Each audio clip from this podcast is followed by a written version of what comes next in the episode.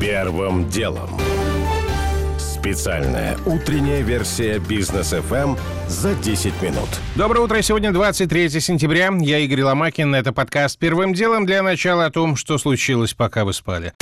Обломки пропавшего Ан-26 обнаружили сегодня с вертолета в заповеднике недалеко от Хабаровска. О судьбе шести членов экипажа пока неизвестно. Спасатели к месту крушения еще не добрались. Между тем, следователи уже изъяли документацию по самолету и допросили авиатехников Хабаровского аэропорта. Продолжение темы в основной части выпуска. Члены Палат представителей Конгресса США единогласно поддержали поправку, ужесточающую санкции против России.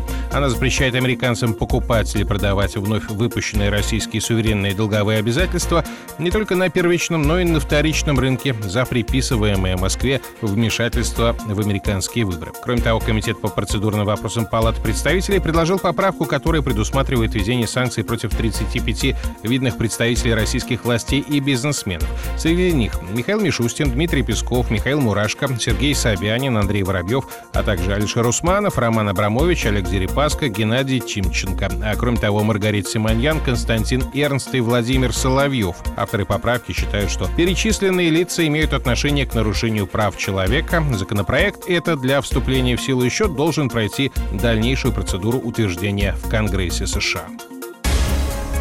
Выпуск вакцины «Ковивак» приостановлен на несколько месяцев, выяснила газета «Коммерсант». По ее данным, разработчик препарата «Центр Чумакова» закрыл площадку, где производится сырье для препарата, на модернизацию. Из-за этого партнеру «Центра» на налег пришлось отложить массовое производство вакцины до конца осени. «Коммерсант» подсчитал, что с момента регистрации «Ковивака» в феврале и до середины августа было выпущено не более миллиона доз. Россия готовит собственный аналог углеродного сбора, созданного в ЕС, утверждают источники газеты «Ведомости». Они говорят, что на разработку механизма уйдет до полутора лет, а ключевая задача документа, по их словам, подготовить национальное регулирование, достичь его признания на международном уровне и добиться зачета платежей за выбросы СО2 в России европейской системой углеродного контроля. Собеседники «Ведомостей» поясняют, что темп развития климатической повестки могут ускориться в любой момент, и от неожиданных решений ЕС и США никто не застрахован застрахован. Производители табака предупредили о риске полной остановки производства сигарет в странах-участницах ЕАЭС, пишут ведомости. Издание узнало про письмо, которое направил Совет по вопросам развития табачной промышленности в Евразийскую экономическую комиссию. В документе прямо говорится, что выпуск табачных изделий может прекратиться, если ЕЭК исполнит свои планы и примет новые правила регулирования табачного сырья, по которым оно будет относиться к продукции с высоким фитосанитарным риском. Канцлер Германии в январе отказалась общаться с новым президентом США. Если верить Wall Street Journal, Джо Байден сразу после переезда в Белый дом свой первый телефонный звонок в качестве американского лидера решил сделать Ангеле Меркель в знак возвращения к трансатлантической стабильности. Однако, уверяют источники газеты «Канцлер», предложение поговорить отклонила потому что была пятница, и она собиралась ехать в свой коттедж. В итоге Байдену пришлось первым из иностранных лидеров общаться с премьером Канады, а главы США и Германии поговорили в результате только в следующий понедельник. Первым делом. А теперь к основным темам. Похоже, найдены обломки самолета, пропавшего вчера вечером в Хабаровском крае, сообщают агентства со ссылкой на различные источники. Ан-26 упал примерно в 40 километрах от столицы региона. Спасатели нашли обломки с воздуха и ищут сейчас возможность для места для посадки вертолета. На борту Ан-26 находилось 6 членов экипажа. Их судьба пока неизвестна. ЧП произошло в ходе технического полета. На борту была аппаратура для изучения наземных систем радиолокации. Это уже второй упавший Ан-26 случившись за три месяца. Предыдущая катастрофа была на Камчатке. Кроме того, в июле случился отказ двигателя УАН-28 под Томском. Неделю назад произошло крушение Л-410 в Иркутской области. Отказал GPS. И в той же Камчатке тоже совсем недавно падал вертолет Ми-8. Чем объяснить целую серию катастроф, мнение главреда портала «Авиару» Романа Гусарова. Говорить о том, что есть некая тенденция, можно будет только в том случае, если причина в этих событиях одна и та же. Если же окажется, что причины разные, это сотни причин, и попадание птицы, и молнии, и ошибка в пилотировании, отказ техники, еще сто одна причина. Конечно же, нельзя будет сказать, что есть какая-то отрицательная тенденция, и что у нас так все плохо в гражданской авиации. Пока по Камчатке, по Хабаровску больше похоже на, наверное, ошибку пилотирования, возможно. Сложные метеоусловия, и там, и там, сопки, низкая высота полета. В этой ситуации очень легко допустить ошибку. Редко, когда одна из причин приводит к аварии. Что касается вчерашнего инцидента, следствие, конечно, покажет, но уже известно, самолету было 42 года, при том, что предел эксплуатации Ан-26 – 40 лет. Первым делом.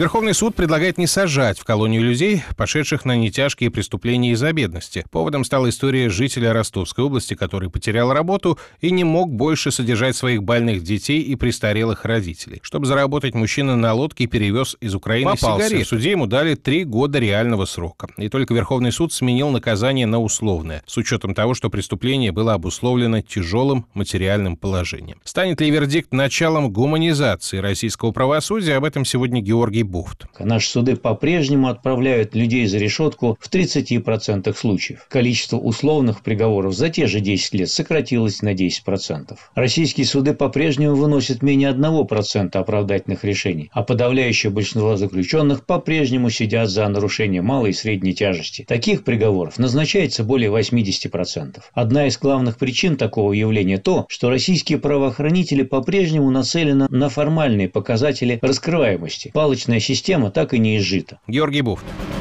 Первым делом. Кстати, о бедности. Гонболистов молодежной сборной России обвинили в участии в договорных матчах. Якобы 8 игроков команды в ходе молодежного чемпионата Европы этого года делали ставки на собственное поражение, а затем и правда проигрывали. Сборная в итоге оказалась в первенстве второй с конца. Национальная федерация начала проверку, обнаружила сговор, отстранила игроков. Президент Федерации гандбола России Сергей Шишкарев приравнял их поступок к измене Родины – Однако мотивация игроков понятна, если знать легальный заработок гандболистов в нашей стране, рассказывает наш спортивный обозреватель Иван Швец. Если не брать суперкоманды ЦСКА, Чеховские Медведи, где все хорошо, то зарплата в 2000 евро встречается крайне редко. В основном игроки, наши мужчины, получают не более 40 тысяч рублей. Юноши не получают практически ничего. 10-15 – это те, чей уровень мастерства позволяет рассчитывать на стипендии. Ирония в том, что даже на ставках игроки могли заработать совсем немного. Гандбол не интересен широкой публике, поэтому поставить миллион означает тут же обратить на себя внимание конторы, объясняет эксперт букмекерского рынка Александр Репренцев. Если ставки идут от разных людей на одно и то же, неожиданно большие ставки, неожиданно массовые, то это все сразу отслеживается и обычно пресекается в большинстве контор, ну, редким исключением. Поэтому я не думаю, что с одного матча они могли бы взять больше 100 тысяч. Если вина молодых спортсменов будет будет доказано, им грозит не только пожизненное отлучение от спорта, но и уголовное дело. Тем более, что прецедент создан. В ближайшее время в Воронеже ожидается первый в российской истории приговор по делу о договорном футбольном матче в одной из низших лиг. Нескольким бывшим футболистам и их также бывшему тренеру грозит до пяти лет лишения свободы. Первым делом. Неприятные сообщения по поводу ситуации с ковидом. Вице-мэр Москвы Анастасия Ракова накануне сообщила, что в столице за последнюю неделю, по сравнению с предыдущей, рост заболеваемости составил 24%, а госпитализации стало больше на 15%.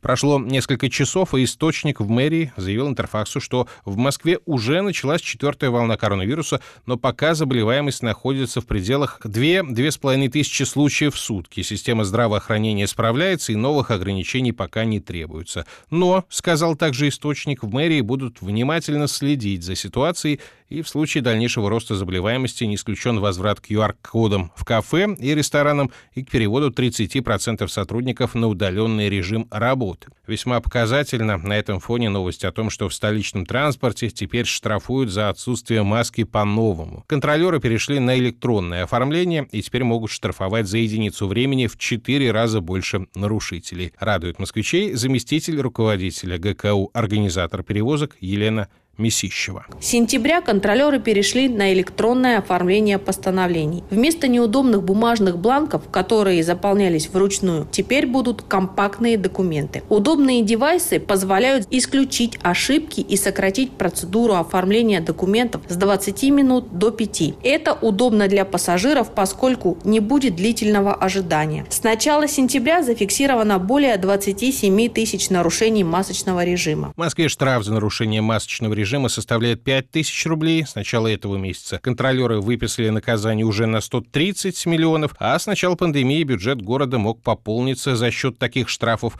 более чем на 2 миллиарда рублей. Уже не успеваю рассказать подробно о том, что вчера под Киевом обстреляли машину, в которой находился помощник президента Украины Сергей Шефир. Версии того, что это было, расходятся. Не все даже уверены, что это было покушение. О том, что будет, если Авито купит ЦИАН. О таких планах, по крайней мере, написали некоторые СМИ и предложения Авито сейчас изучает ФАС. И о том, что годовая инфляция в России дошла почти до 7%. Похоже, давление на нашу экономику оказывают события за океаном, где власти США продолжают заливать свою экономику деньгами. У меня пока все. Это был Игорь Ломакин и подкаст «Первым делом». Кому мало, переходите в «Браткаст». Первым делом.